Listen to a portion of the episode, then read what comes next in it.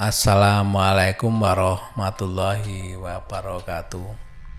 Halo, pendengar dongeng tengah Malang, malam masih semangat ya, walaupun eh, kita berpuasa bagi yang puasa ya, di tengah mewabahnya virus virus eh, COVID-19 ini ya, kita tetap masih semangat dan pantang menyerah, jangan takut, jangan dibuat takut karena itu tidak untuk ditakuti. Tapi kita harus bisa mencegah supaya virus itu tidak masuk ke tubuh dan lingkungan kita. Dan jangan lupa ikuti anjuran pemerintah, social distancing, jaga jarak dan sebagainya. Itu untuk diri kita dan keluarga dan lingkungan kita juga. Baik, uh, saya sampaikan lagi terima kasih untuk komentar-komentarnya ya. Bagi saya itu adalah uh, introspeksi saya mungkin apa yang masih kurang, apa yang harus diperbaiki. Mudah-mudahan bisa lebih baik dan lebih baik lagi. Jadi tetap jangan lupa komen, like dan kalau bisa share ya biar ada yang tahu juga ada cerita dari dongeng tengah malam yang belum subscribe jangan lupa subscribe. Yang di Spotify jangan lupa follow. Untuk episode kali ini saya ingin membawakan cerita dari uh, seseorang ya. Maaf ini nggak bisa disebutkan pengirimnya. Ini menceritakan tentang pengalaman temannya yang menempati sebuah apartemen baru di Singapura. Langsung saja kita ke ceritanya sebut saja namanya Dede itu adalah teman kuliah seangkatan dari e, pengirim cerita ini. Dan ketika itu ia baru saja menikah dengan suaminya yang berstatus duda dengan dua anak. Karena sebelumnya ia kan tinggal di Jakarta. Lantas kemudian karena harus mengikuti suaminya, ia harus pindah ke Singapura karena suaminya ada tugas di Singapura. Di sini Mbak Dede ini menempati eh, satu apartemen ya. Karena di eh, di Singapura ini yang disediakan suaminya ini kan ada apartemen.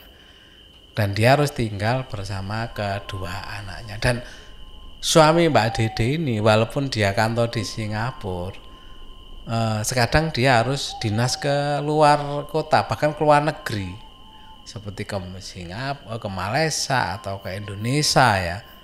Dan pada waktu ditinggal suaminya otomatis Mbak Dede kan sendiri dengan dua anak. Ya untungnya kan masih ada dua anak yang bisa menemani Mbak Dede di kesendiriannya ini. Suatu hari uh, suaminya Mbak Dede ini memang mendapat tugas harus pergi ke negara lain ya otomatis karena kenegaraan kan nggak mungkin uh, harus langsung balik kan mesti menginap. Nah Mbak Dede ini tinggal sendiri bersama kedua anaknya. Pada satu malam, ketika Mbak Dede ini sudah tertidur, kira-kira pukul 2 malam ya, Mbak Deni ini terbangun dan dari balik pintu kamarnya yang dibiarkan sedikit terbuka, Mbak Dede ini mendengar seperti ada suara anaknya yang bungsu ini sedang bermain-main di ruang tengah. Karena mendapati e, suara anak seperti suara anaknya, Mbak Dede otomatis kan terbangun dan memperhatikan gitu loh. Tidak berapa lama dia memperhatikan, ya baru sadar bahwa saat itu kan sudah larut malam. Dan rasanya hampir mustahil seandainya anak bungsunya itu yang masih berusaha berusia lima tahun itu terbangun dan bermain sendirian di ruang tengah. Tapi karena rasa penasarannya, akhirnya Mbak Dede mau nggak mau itu memberanikan diri untuk memanggil anaknya. Tapi tidak ada jawaban dari anak dan suasana saat setelah dia memanggil-manggil nama anaknya itu tiba-tiba jadi hening suasananya. Jadi yang tadinya mendengar seperti ada uh, suara anaknya lagi bermain tidak tiba-tiba tidak ada sama sekali suara. Walaupun begitu Mbak Dede kan masih berpikir bahwa itu anaknya dan apa yang dilakukan anaknya tengah malam seperti saat ini gitu loh.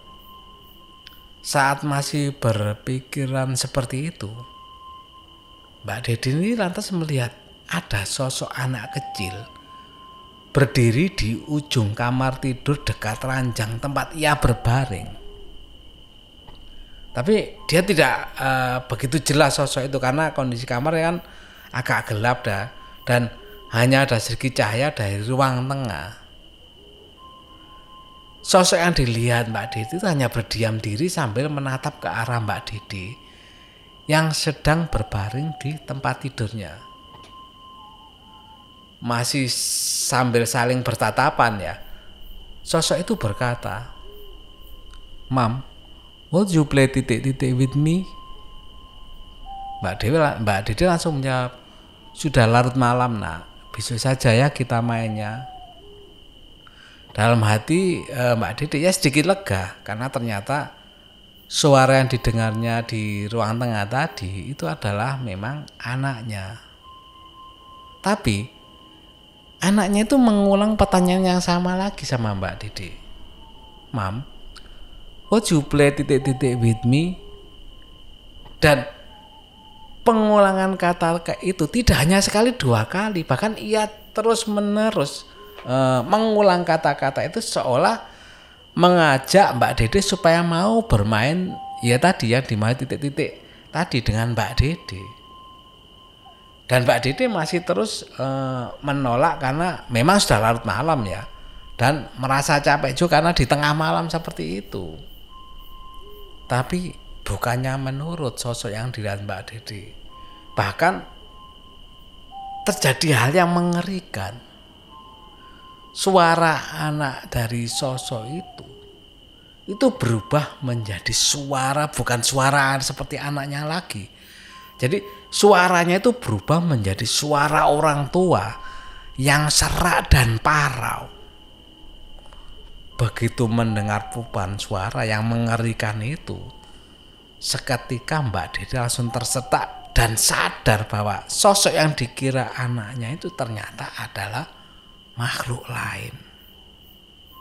Sadar akan hal itu bahwa itu bukan anaknya.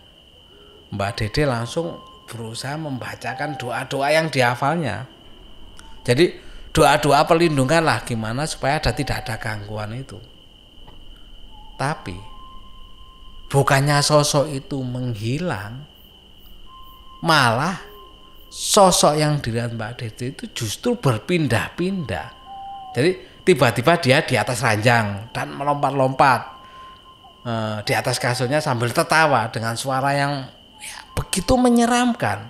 Bayangkan ya, eh, kita ulang tadi ya, eh, suara anaknya kan halus ya biasanya. Mom, what you like play titik-titik with me? Berubah jadi, Mom, what you like play, what you play titik-titik with me dengan suara serak seperti bisa dibayangkan ya ketakutan yang dialami sama Mbak Dede ini.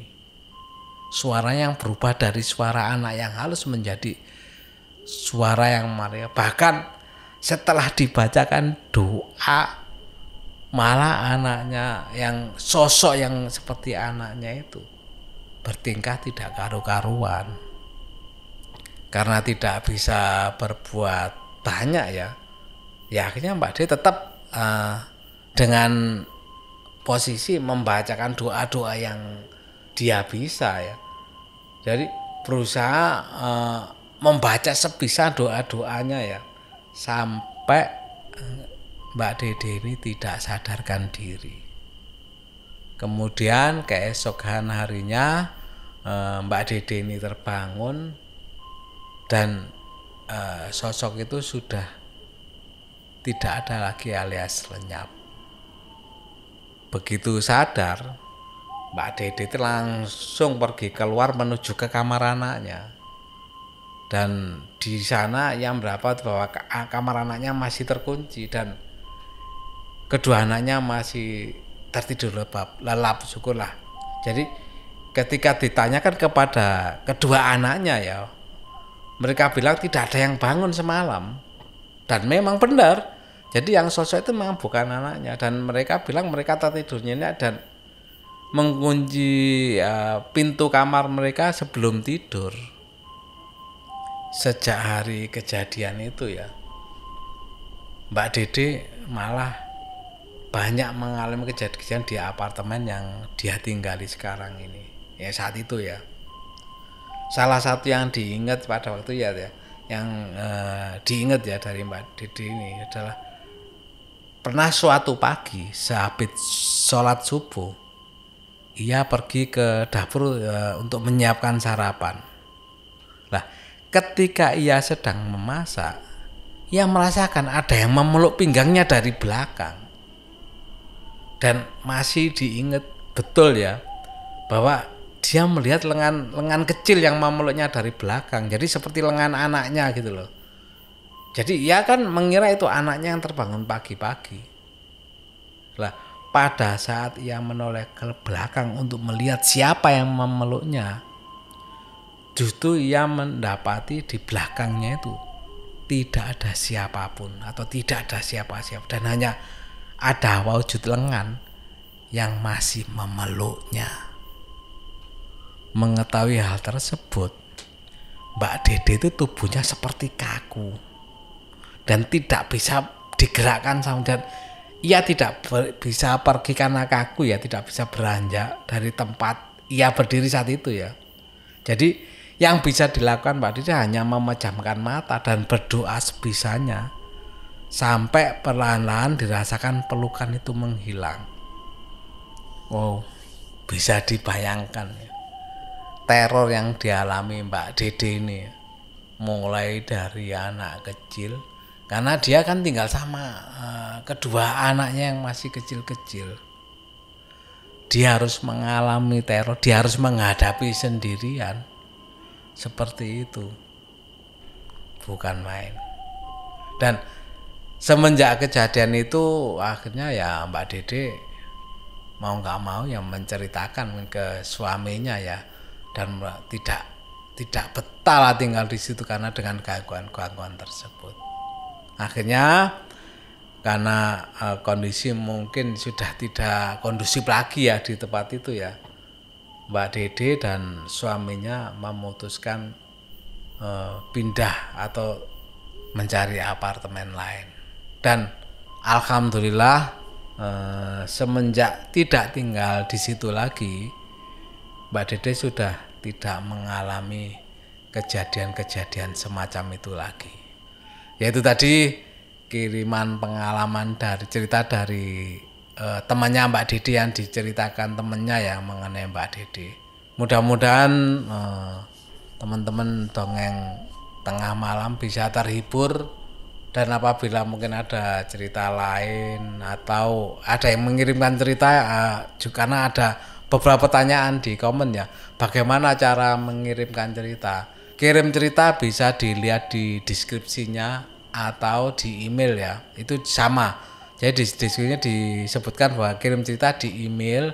Emailnya itu dongeng tengah malam at gmail.com dan itu tadi terima kasih sudah mendengar dan saya akhiri. Wassalamualaikum warahmatullahi wabarakatuh